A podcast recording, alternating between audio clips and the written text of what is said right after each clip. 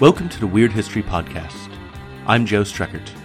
This is an independent, listener supported show. To support it, go to weirdhistorypodcast.com. Hello, everybody. Welcome to Monday. Uh, before we begin, uh, our guest from last episode, Z, has a podcast of her own. It's called Decode the News, and it gives context and background about basically where media comes from and the types of story that media tells when it's reporting the news. It is totally fascinating. This is what Z got her PhD in, and she does an amazing job of breaking down the tropes and the biases and the narratives and the everything behind journalism. As somebody who has lived in the journalism world for a while, I love it. Z is one of the smartest people I know. Search for Decode the News in the iTunes Store, subscribe to it, review it, give her stars, give her awesome words. Uh, also do the same thing for this podcast as well. But yeah, Decode the News. Check it out. One of the biggest challenges that I have with this show, and in other venues when I've written or spoken about history for a popular audience, is the struggle between narrative and accuracy. I often find that when I'm writing an episode, I want to impose a familiar or satisfying narrative structure on a historical event, whether or not that event merits that narrative structure. Uh, for instance, in this series about fascist Italy, it's really tempting to impose the familiar narrative of the villain protagonist's rise and fall on Mussolini. And you've probably seen this structure before of the rise and fall of a villain protagonist. Uh, Scarface is a good example. At the beginning of that film, Tony Montana is just some random dude in Florida. Then, as a function of his own cunning and cleverness, he climbs to the top and becomes a drug lord. A really, really important, powerful, dangerous drug lord, and everything seems awesome for him. But his time at the top, it is unsustainable. And then, usually because of some expression of hubris, the villain protagonist falls. Richard III also works in a pretty similar way. And one of my favorite versions of Richard III, the film version with Ian McKellen, really heavily leans on this structure. Uh, in that movie, Richard III is portrayed as a fascist. They basically made Richard a Nazi king of England. And at the midpoint of the movie, you have big rallies, you have his flags flying, you know, you have his banners unfurled and his troops arrayed in like these really crisp, terrifying formations. And then it all falls apart. And at the end of it, Richard is reduced to this guy who just seems like a thug, a guy who's getting his ass kicked in a battle, and who would trade it all for a horse. But before that fall, you have to have a pinnacle for the villain to fall from. You have to raise him up before you crash him down in a narratively satisfying fashion. Now, obviously, real history does not follow a Hollywood three act structure, but those narrative models can be interesting and compelling ways to tell a story and they can make your audience more interested in the story. They can make the narrative all the more vivid and compelling. What's more, whenever I or some other history popularizer is talking about this sort of thing, we have to take into account that we and our audience are at a remove from the real events. And that remove, that takes away a bit of the emotional power that those events have. You know, we will never experience the subjectivity of people who actually saw the rise and fall of fascist Italy. But turning those events into a story, using those narrative structures to convey what those events were like, that can bring a little bit of that power back. And I'm saying this because I want you to realize that I'm doing this in this series. And I do this in all of my episodes. And most history popularizers do this. We take a structure that we know works, and then we mold the historical narrative around it. And you have to do that. Because if you were to just present history in an undiluted stream of events, it would be incomprehensible. You know, the map that is the same size as the land that it maps is useless. A map must be made smaller it must delete things. A historical account must edit. A historical account must pick and choose what it presents and does not present. That's necessary. We all do it. Keep that in mind. And I want you to keep that in mind in this episode in particular because I'm going to talk about how the fascist talked about history. I'm going to talk about how Mussolini and his guys told their story, how they interacted with ancient Rome and the Renaissance, and how they used the Italian past to cover themselves in glory. Quite a lot of glory. Uh, this episode is about monuments. It's about excess. It is about Mussolini trying to relate himself with the imagined glories of the past. With him all but saying that he was the like reincarnation of Augustus. And if you don't believe me, go to weirdhistorypodcast.com and look at the picture for this episode. I imagine you're near a screen somewhere. You probably have one in your pocket. Get out your browser, look at the page, and do you see that? That is Mussolini's giant face on the side of Fascist Party headquarters in the 1930s. It's huge, it's stern, and it's horrifying. It makes Fascist Party headquarters look like the type of place where the Legion of Doom would hang out and try to kill Superman or something. So, that's the level of hubris and that's the level of monumentalness that we're dealing with. We're dealing with a party and with a dictator that doesn't really have any upper limit in how grand they want to go. And a lot of that grandiosity they're trying to legitimize with the past. So fascist Italy was obsessed with the Roman Empire. Under Mussolini, the Italian government oversaw countless what they called restorations of Roman era ruins and monuments. And it was much the same with Renaissance structures, though not to the same extent as classical structures. But these restorations were oftentimes restorations in name only, these restorations came at the cost of intellectual honesty. The fascist model for studying Italian history was one with an agenda as opposed to one that tried to take a comprehensive look at the past. Okay, I'm in a movie referencing mood in this episode, so I want you to think about Indiana Jones. You've probably seen Raiders of the Lost Ark. Picture that. Legitimate archaeologists don't go into a site looking for specific treasures. At the very beginning of Raiders of the Lost Ark, Indy passes a whole bunch of death traps and ancient machinery to get to a specific golden idol. There is one thing from the past that he's after. After that, he evades even more death traps and machinery to escape with his prize. A real student of history wouldn't do that. The more responsible and honest thing for Indiana Jones to do would be to study the traps. Study the Lost Temple itself. Study that thing that makes the giant spherical boulder go. Study the situation that the golden idol was in. All of that context would yield a much better, more nuanced picture of the past that he was trying to delve into, rather than just storming in and looking for one specific thing. Now, when fascist Italy was rifling through the past, it was behaving kind of like an archaeologist looking for a golden idol.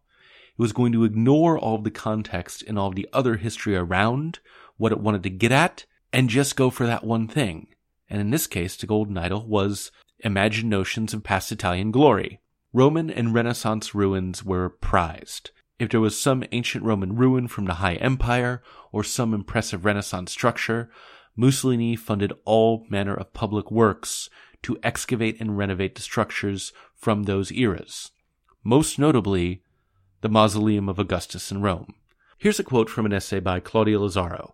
She's a Cornell historian who wrote an essay called Forging a Visible Fascist Nation. And of the Mausoleum of Augustus, Lazzaro writes, quote, A campaign from 1926 to 1938 liberated the Mausoleum of Augustus, the emperor's ostentatious funeral monument, not only from the later accretions that completely obscured it, but also from the cramped urban setting that suffocated it and from its living function as a concert hall.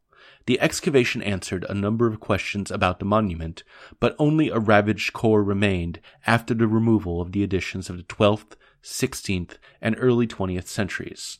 Spiro Kostof has summed up the restoration process. The mausoleum that had been in more or less constant use for centuries was transformed into an authentic Roman ruin. Or, following Dezzi Bardeschi on 19th century restorations in Florence, we could say that what emerged was not the original itself, which was never entirely recoupable, but another, a double of the original. Unquote. That happened all over fascist Italy, with very specific items and artifacts from prized historical periods being lionized and other things being torn down. Monuments from other eras were not so lucky.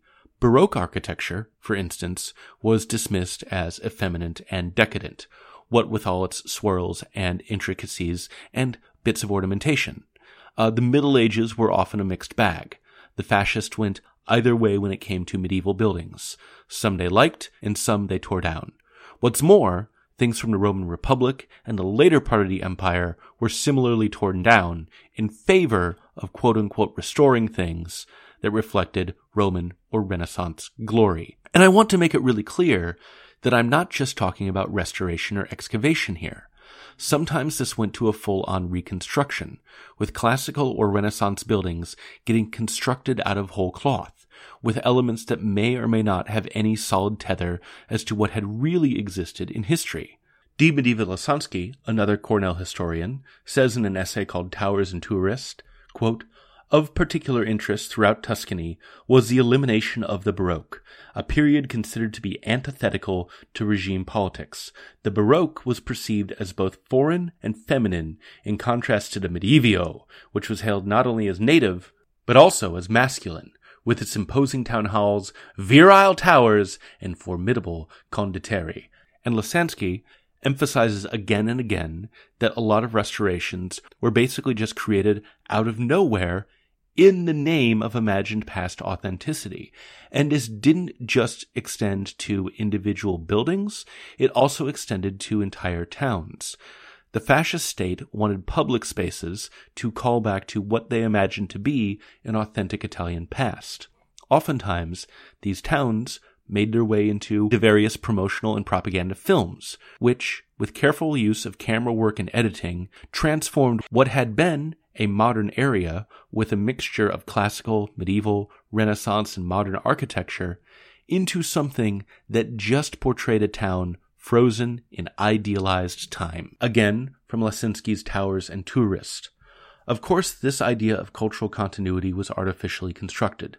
Not only was it forced through edited cinematography, but it was also made emphatic through a series of reconstruction restoration projects undertaken during the 20s and 30s. Eager to promote a sense of Italianita, that is, Italianness, the fascist government encouraged towns such as San Gimignano to medievalize their historic centers by restoring buildings and spaces to their so-called original and native form. At some sites, this assumed an ephemeral transformation, this was the case for the celebrations held for the 1930 reintroduction of the medieval style Calcio Storico in Florence, where a procession of several hundred individuals dressed in historic costumes paraded through the city, decorated with medieval style flags, banners, and festoons. Unquote. There are still, to this day, Roman and Renaissance sites in Italy that were restored by fascists, but that restoration often meant invention and it often meant eliminating other history. It meant building something that reflected their idea of the past as opposed to a more evidence based view of what the past was. This is very important for any regime that wants to bolster its legitimacy through nationalism.